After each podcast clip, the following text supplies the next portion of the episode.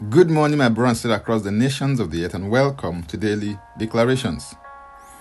Our declaration for today is taken from Matthew 26, verse 40 and 41, and it reads Then he came to the disciples and found them sleeping, and said to Peter, What?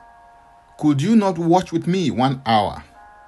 Watch and pray, lest you enter into temptation.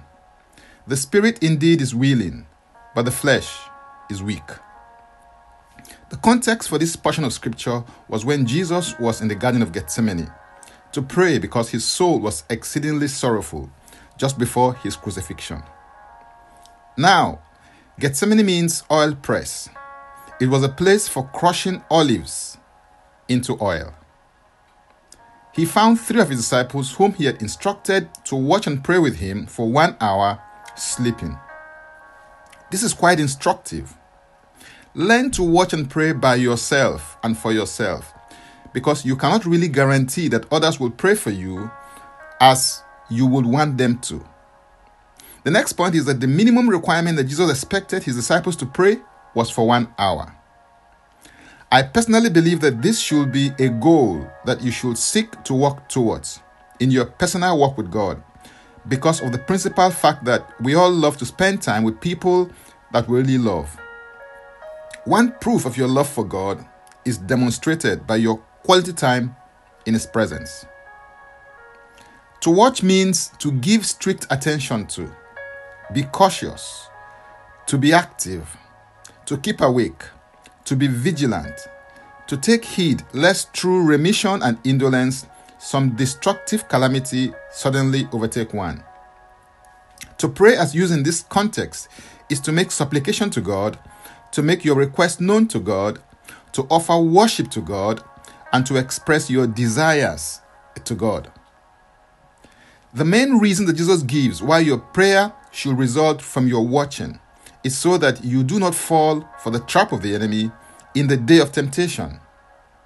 A life devoted to watching and praying will cause you to be ahead of the game with regards to the enemy's trap that manifests in his antics, ploys, strategies, machinations, and schemes.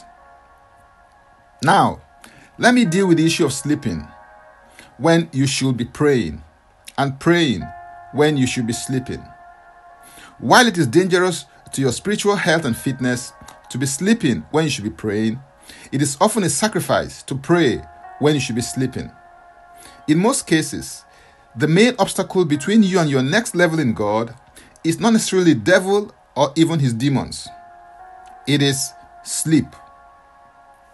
Although sleep is required for you to refresh, reinvigorate, and revitalize your physical and mental energy level, it is prayer that makes you refresh, reinvigorate, and revitalize your spiritual level.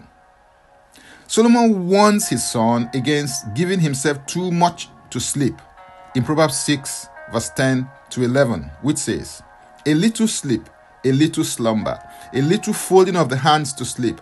So shall your poverty come on you like a prowler, and your need like an armed man. It is important that you pray when you should pray, and sleep when you should sleep. You should vehemently oppose anything that will cause you to sleep when you should be praying. In Proverbs 10 and verse 5, the Bible declares that he who gathers in summer is a wise son he who sleeps in harvest is a son who causes shame. Follow the example and pattern of Jesus, who made it a habit to rise up a great while before it was day, in order to be in the Father's presence, commune with Him, and settle the agenda for the day before the day really starts. Hallelujah. If you're interested in receiving tremendous value from my other inspiring, insightful, and empowering resources, go to my Linktree account, Francis Ubeku. And Francis Ubeku is a single word. Now let's take the declaration together, and I stand in agreement with you as we do that. Father, I thank you for all that your presence presents and provides in my life. I declare that I am nothing and no one without you. I receive grace to watch when I should be watching and to pray when I should be praying.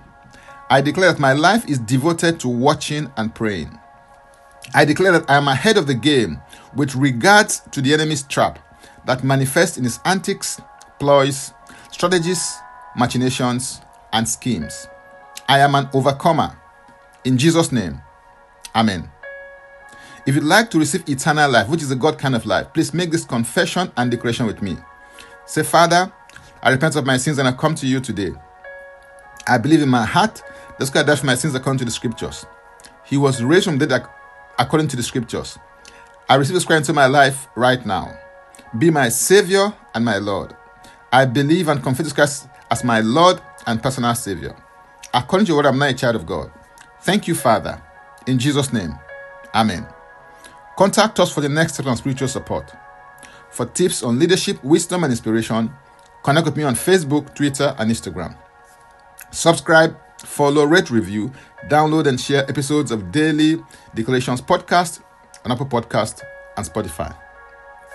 Before I come your way again, I want to pray for you and bless you. May the Lord bless you. May the Lord keep you. May the Lord make his face to shine upon you and be gracious unto you. May he lift up his countenance upon you and may he give you peace. In Jesus' name, Amen. I am Francis Ubeku. Bye for now and God bless. Jesus Christ is Lord.